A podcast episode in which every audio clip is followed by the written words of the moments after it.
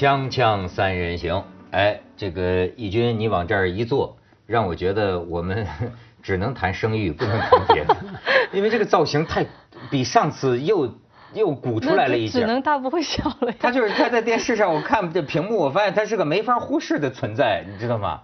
你干嘛要忽视他？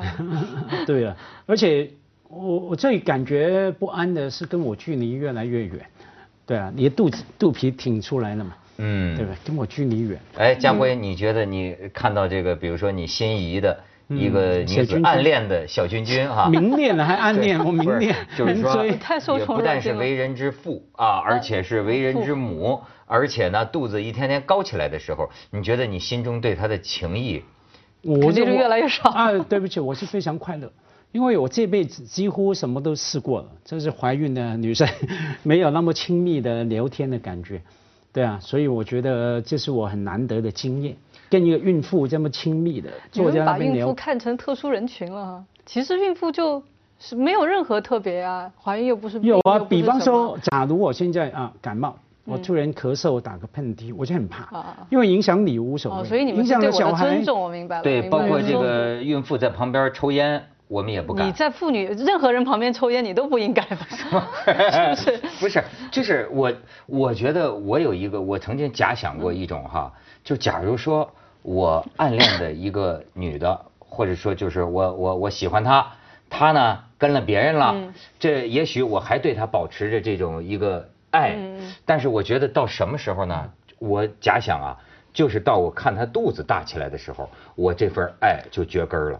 是因为你觉得他就打上了别人的烙印了，对不对？这个感觉，我觉得你是觉得这东西被人用了，你还是反人物化。我觉得是，我觉得是。那我真的刚相反，假如我就是更加想当他爸是吗？对，但是变成另外一种爱，因为我觉得说比方说爱慕的一个女生啊，她结婚了，或者说有很稳定的男朋友，那时候就基本上可以断了嘛。啊，可以当朋友嘛？那当朋友，当他又有小孩的时候，哎，又比朋友亲密一点，因为我知道那个女生面对一个 baby，成为一个母亲，不是因为知道不可能，是她成为一个母亲，她是如何爱她的小孩。那我会很欣赏，也想帮忙她来爱她小孩，比方说会去探访啊。看到一些好看的童书啊，什么东西？你倒是乐意了，你没考虑人家那位高兴不高兴啊？你看访的还……对，我觉得听着不太对劲，是吧？我的非常有大爱。我跟你说，生育问题不是不值得谈。今天咱们这谈这个火星这个话题之前，我看到你知道最新的消息，我们担心的问题终于出现了。锵锵三人行，我记得在10年之前我就预言过今天了。光棍社会要到来了，你知道吗？现在这言之做作的发出来了，这个到去年年底，光棍已经有3000多万，就是男女的。中国还是全世界？中国呀，早就有人预言过了嘛。就是现在是人家西方报刊也发表文章，就是到2020年，你看我们是什么局面？光棍会4000万，而且这个光棍大部分在农村。现在中国已经有一些偏僻的地区啊，整个村是光棍村了。我们河北嘛，就采访一个老大娘，老大娘到北京去做保姆，为了什么？就是他们村就是娶不上媳妇儿，说现在媳妇儿太金贵了，要什么3斤1响？你知道什么叫3斤1响吗？什么呀？100块钱的人民币，称3斤。哎呦，1响就还得来一个汽车。你才能够摊上一媳妇儿，这是因为我们的人口比例在近20年的时间里啊，一直就是116个男的，115个以上的男的对100个女的，所以这么积累下来，那么症结所在，人们分析，你这哪几个原因呢？就是想生男孩呗。一个是计划生育政策，再有一个呢就是性别鉴定，对啊，性别鉴定，然后再有一个就是人流。你知道很多这是同一件事儿啊。对，我早就说过，不光我早说过，莫言也说过啊。就是说，这个计划生育政策，中国确实是为世界做了牺牲，这也得承认。可是啊，对于咱们这个社会来说，你没想到，这个计划生育啊，它对于人的很多想法的这种潜移默化的改变，比方说。计划生育政策的实施，让我们全中国人民都觉得打胎不算回事儿。对吧？就是打胎根本就几亿起的，就是打胎不算什么。可是比如说，这在一个西方国家、自然生育的国家，可能打胎就本身就是个很严重的一个问题。但是它就变成什么呢？生了一胎之后，下边如果怀的是个女孩，很多农村里的就会选择打掉，把它做掉。那你说光棍多了的意思是让他们都要打发去哪儿是吗？哎，4000万适龄的叫他们叫挤出婚姻，你知道吗？到2020年，其实不用2020年，到现在就已经有3000多万的要这个小伙子你被挤出婚姻。你知道要去哪儿是最好吗？嗯，去俄罗斯。真的，我有一次听那个是俄罗斯前副外长，真的他亲口说，他说这个俄罗斯的女的特别欢迎中国的男的，特别是在边境上这个通婚特别多，他们强烈需求他们要过去，是因为什么呢？因为这个俄罗斯男的喝酒打老婆，说中国男的相对比较温柔，他们特别欢迎，这很有市场的。没错，我早就想去了。结果他去了澳门，他没去俄罗斯太远了，澳门算了也一样。没有，南北都去嘛。以前台湾有一阵子也是在90年代，后来就我们都知道出现什么越南新娘嘛，对啊，买卖现在也有啊，对啊，就一直持续。你问题没解决，一定是持续的。所以除了去俄罗斯，也把什么东欧、中欧的女人娶回中国嘛，还有往南走嘛。只要农村的经济哈能力比较好，就会往南走，把越南可能再下来缅甸什么。那些女的就去，但是以前中国人还有一个，就是说，即便他到另外国家，比如说做劳工也好，干嘛他去了哈，他的本土思想就很严重，还想回来娶老婆。后来我最近看到过一个例子，说在那个古巴，以前华人去了嘛，一开始的时候古巴人也排斥跟华人结婚，然后华人呢也不愿意跟他们结婚，到后来没办法了，他去了就很长时间了嘛，然后跟当地女子去通婚，结果生下来呢。那个特别漂亮，就是说，而且她是不能娶到当地的那个白人女的，都是黑的。那么他们黄种人和黑种人，就是说在一起生，然后他们生那个混血儿，在古巴是最漂亮的。结果一下这个就变得很流行，他觉得这帮人。所以小君君就后悔嫁了一个白人，当初应该选一个黑人。不能选。咱们应该推出一个光棍移民俄罗斯的自由。哎，对吧？让我1000万光棍改变他们的人种。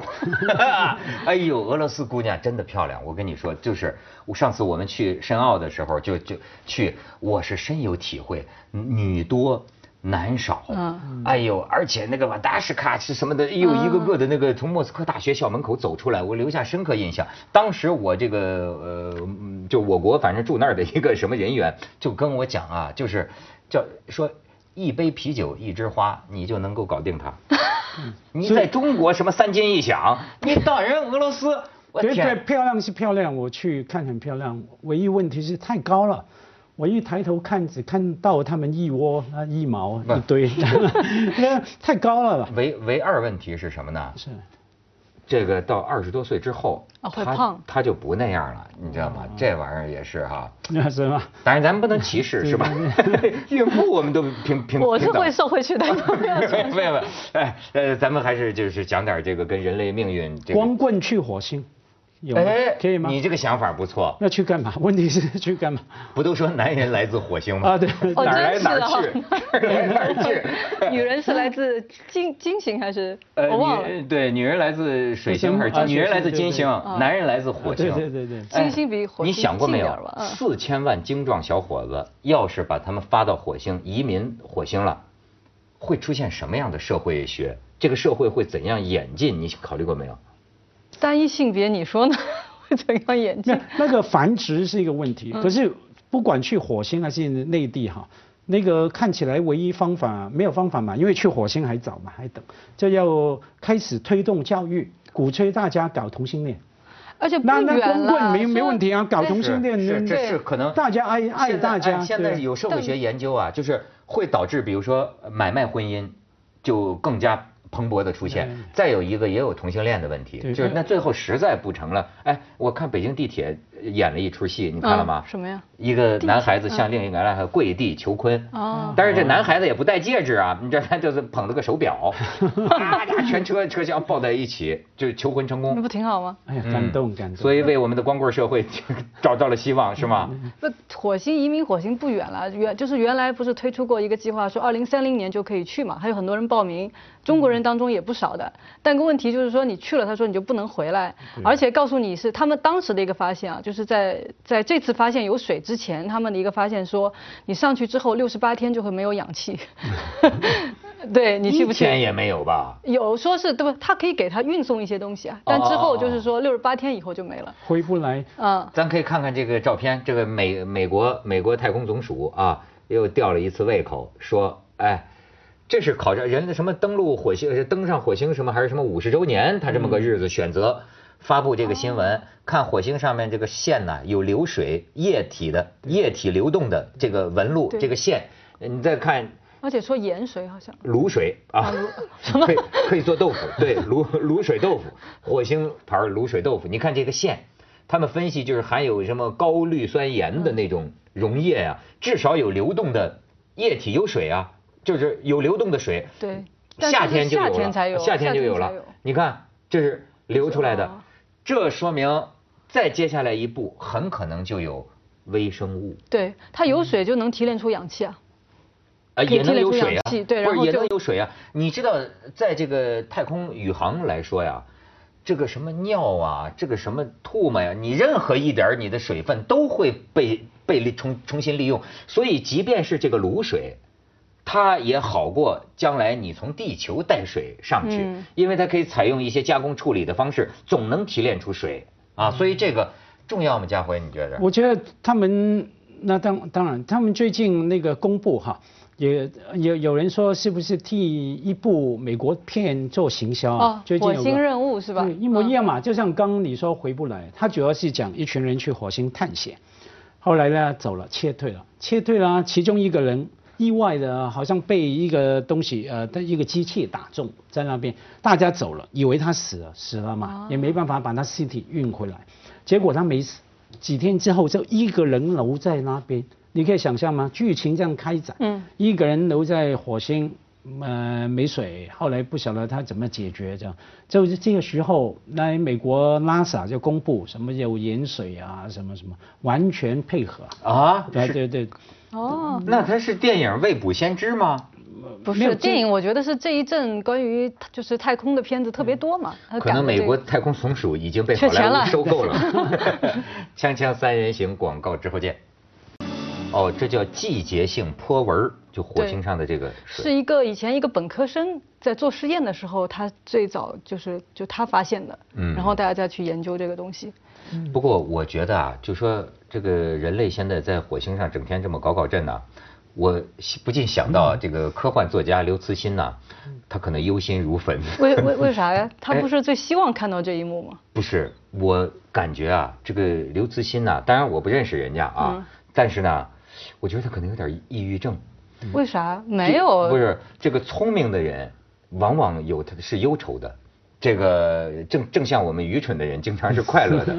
哎，你知道他很担心啊，我前几天我最近刚看完他的这个《三体》的小说，我特别喜欢看，看得非常过瘾，你知道吗？就是而且我觉得这个人是个思想家。这个人不要小看他，对，他是个思想家。他好像很多不是讲技术，他在讲人性，好多东西特别有意思。而且一般人就说他对人类太高冷了，就是在他的这个三体世界、科幻世界里就觉得，哎，其实我觉得那就是天地不仁，就是说站在某种宇宙的角度看，人类这种文明算个什么？一样的自生自灭，对吧？或者面临危险。而且我看美国人拍的那个科幻片啊，你面对什么外部生物入侵也好，怪物也好，他们最终总是以人的什么勇气和爱来战胜。哎，刘慈欣告诉你是以人的自私和撒谎来战胜，到最后就是因为那个外星生物它的。他这个三体人再聪明，他们的质子看不透你在想什么，而只有人会骗人，就你说一套做一套，他才能赢。他这个就实际上代表一种悲观的态度，悲观也可能就是慎重的，就是其实他这个想法啊，连霍金最近也这么想，就是哎，你会让你的孩子没事上陌生人的大街上随便跟人沟通吗？就是说在宇宙当中有没有可能有外星文明？当然刘慈欣不是疯子啊，他知道科学和现实是有，不是科幻和现实有区别。但是呢，假如真的有的话，你整天冲外边发信号，你知道什么叫黑暗森林呢？黑暗森林就是这森林里都是猛兽，他们是什么道德？就天地不仁呢？他跟你的道德观，他为什么是友爱慈善的呢？在他眼里，哎，你整天冲外边发信号，或者在火星上走，你知道那文明在旁边瞅着你，一巴掌把你抽走了。他本来不来嘛，霍金说他可能不来的，可是你的发讯号。你就把他惹怒了，或者把他吸引来，或者他本来不知道你在哪，对，他也在找，结果你一发讯号就找着你了，你就把他吸引来了。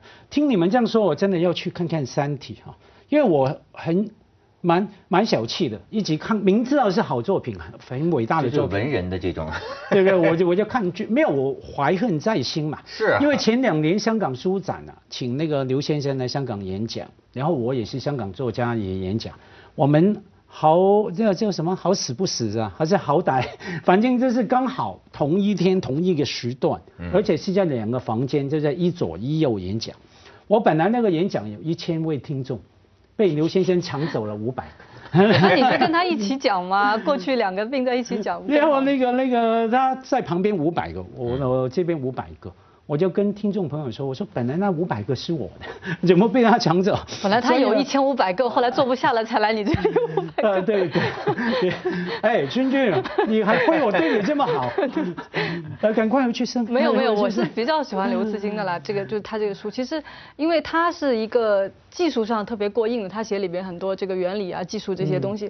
我以前呢，我就刘慈欣我没有。那个见过他本人啊，以前我在那个新华社的时候，我有个同事，叫韩松的，他也是中国一个，他也是科幻，对，然后就是他们那些人就特别好玩，就是他白天在写那种什么中国什么 GDP 世界第2，然后到下了班就开始写地铁里面来了那个外星人来绑架了，就写这种东西，你知道吗？就他那个人的气质也是好像跟别人不太一样，就他们永远长得特别年轻那副脸。你看他那个脸，你看他那个脸啊，这个人表面上给人一种木讷的那种感觉。他很能说的，其实是大刘很能说的。哎，但是就是，所以我就说，像他这个过去的《三体》，很多人迷这个嘛。我也是他得了奖，我才开始看。然后呢，哎，我就发现，你知道过去听说过有个人大代表，甚至于在提那个人大提案，就是要人类要防备这个三体文明的真有这个入侵。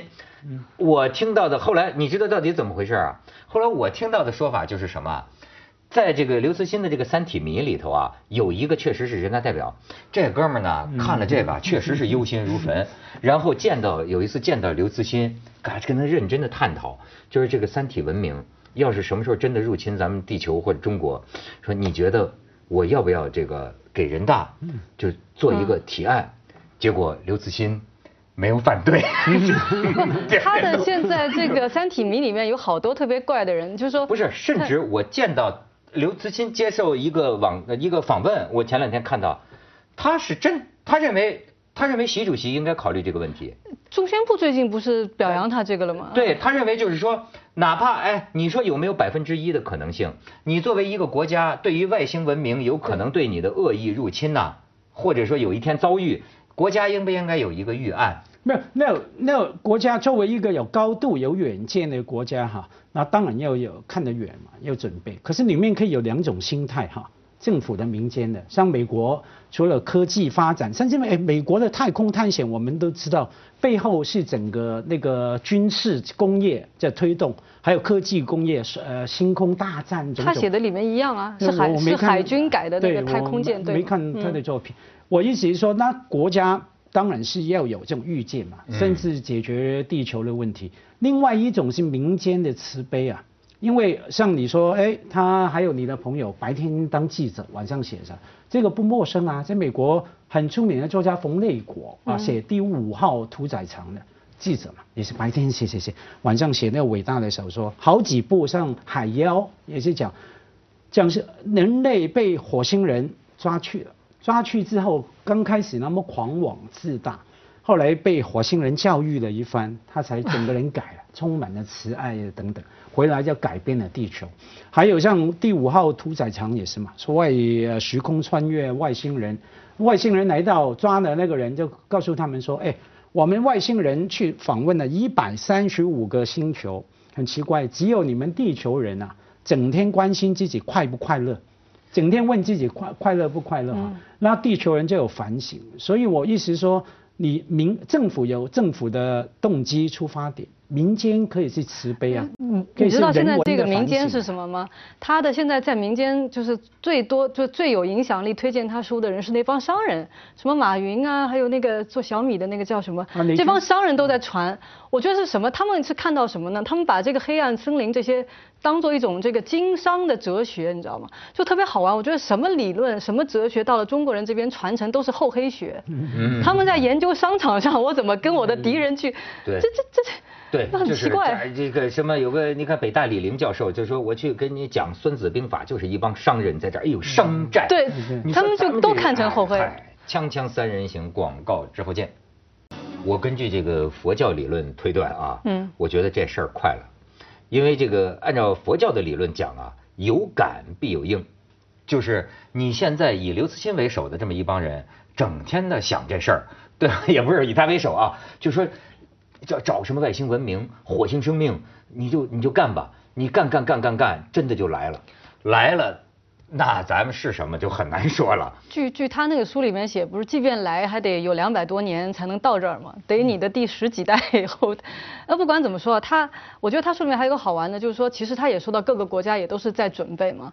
而在那个时候，你看起来是没有一个国家的概念，大家就全世界的人统一去防御一个什么东西。但是我又觉得这个刘慈欣很好玩，他自己引用过一句话叫“火星上没有琉璃瓦”，就是说。火星上就不要谈这个国家是什么哈，就是没有中国，也不分这个中西啊等等。但他书里面写的好多东西，我觉得他挺国家主义的，就是比如说跟这个外星人打，总指挥必须是讲普通话的，然后是扣着一个81军帽的，然后里面讲他所有的这个生活场景里面，大家看的是百家论坛啊、百家讲坛，然后就是怎么中国的东西啊等等啊。就我觉得，如果你说真的把所有人送到那个火星上面，我特别想知道他们在火星上有原有的好多他们的那种概念会受到什么样的冲击。就他以前的受的教育那种概念会能一下都抛开吗？还是那套东西会重新建立等等？我不知道。很难吧？你假如在一个真空状态，当然是这样。问题是你去火星，不管是探索还是移民，科技在谁手里，就谁说了算了。哎，科技在美国手里啊。你说美国人怎么起来的？就是美国一帮这个流氓，也不是流氓，就是那些那个流民啊，去了一个没有人的地方嘛。他那个船上，你想，本来其实大家也分。就是贵贱也分有等级，到那儿就没有了，什么都没有了。就是五月花号，对他当时那个船上还有什么也分有船长有什么，但到了一定的时候就不分了，就所有的人都干同样的事情。有一种情况，因为所有人手里都拥有差不多相等的武器跟工具。当时拿一把小枪，拿个刀，我砍你，你砍我，大不了你也有2把枪，我有1把枪。现在去火星，只有老美有东西啊，俄罗斯有没有？俄国好像也有。然后你那个全部那是欧洲啊，对，它是高科技的东西在掌握在他手中，没得打。哎，你想，4000万中国光棍，火星人民共和国建国，他们里面叫了到地球上抢你们的女人，对不对？哎，我觉得有意思的是什么？就说这个宇宙是那么样的神秘，可是人类一发现呢，都在解除这个神秘。你比方说咱们登上月球了，后来我发现，哎，大部分跟地球上的元素一样。怎么讲？火星也是一样，什么高氯酸盐呢？就是你知道吗？就你就知道我们就是我过去你没探索到，你就以为那是个什么东西造的，一定跟我们很不一样。其实我现在发现很相像，就宇宙就我们仅看到的这个范围来讲啊，很重复。要照我的感觉，很重复，就是月球的物质跟地球的物质差别不是特别大，但是温度差别特别大，对，那个差别很大。就火星在夏季都很冷，对，但是它组成的这个元素、这些成分，你看没有什么说你没见过的。所以就为什么中国人命名它是金木水火土嘛，金星火星那些都是以中国的那些怎么那个几大元素来命名，而外国人为什么管它叫什么那个 Venus， 然后 Mars 那些是跟他们的神话，你知道火星是战神吗？你知道这个杨振宁，他就是现在到了90多岁啊，他就回答一个问题，他就说我一直觉得，就是越来越觉得整个宇宙啊，好像是被一个很简单的一个方程管着，1000万光年不出例外。他说这件事儿让我觉得啊特别，接着为您播出健康新概念。 甚至是害怕，但是爱因斯坦的说法，爱因斯坦的概念的，到最后就是他知道有一个很简单的定律。